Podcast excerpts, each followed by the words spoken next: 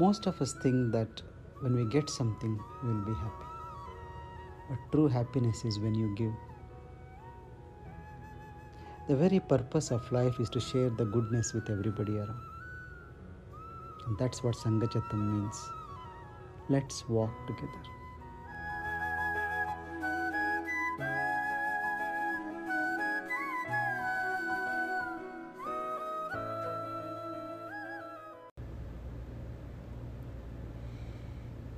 Where logic ends, truth begins. Where your world ends, God begins.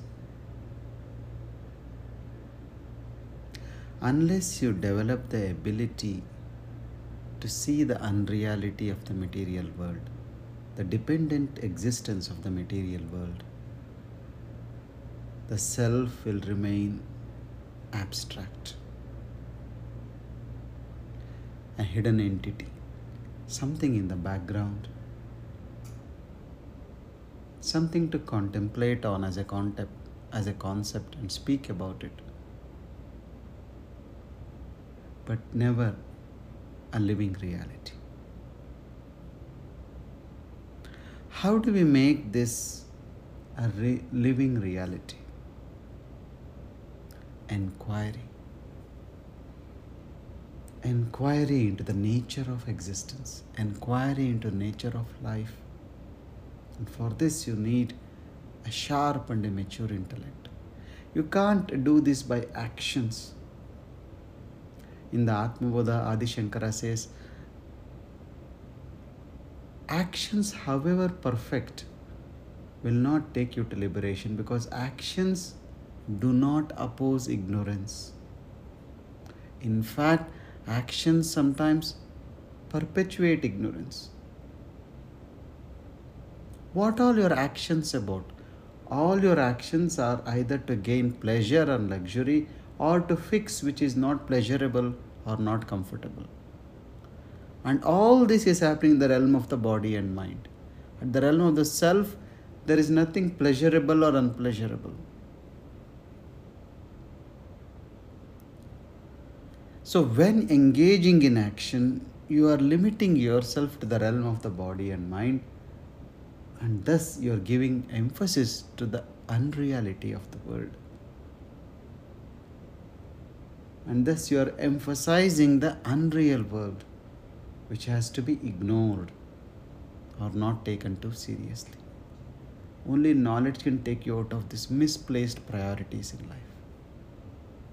And how to attain to knowledge? By enquiry into the self. The witness is the seer, the world is the scenery. Unless you jump from the scenery to the seer, you will never be able to realize the self. Our world is nothing but thoughts and experiences, isn't it? Instead of getting stuck with those thoughts and experiences, always return to the source. Ask who is thinking, who is experiencing, who is feeling happy, who is feeling sad, who is talking, who is asking this question, who is trying to understand. And then you will slowly come back to the origin of these thoughts and experiences.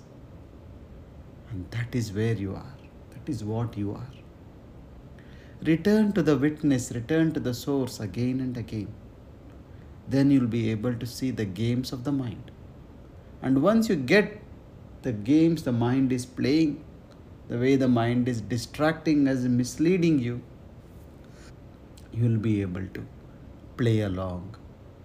You will then see the body and mind as a playground to move through your karma, to play through your karma and the self as your home. You play in the ground and always return home and rest. But to come home, you should first leave the ground. You should realize that that is not your home. When you realize that the world is not your home, only then you can make the self your home.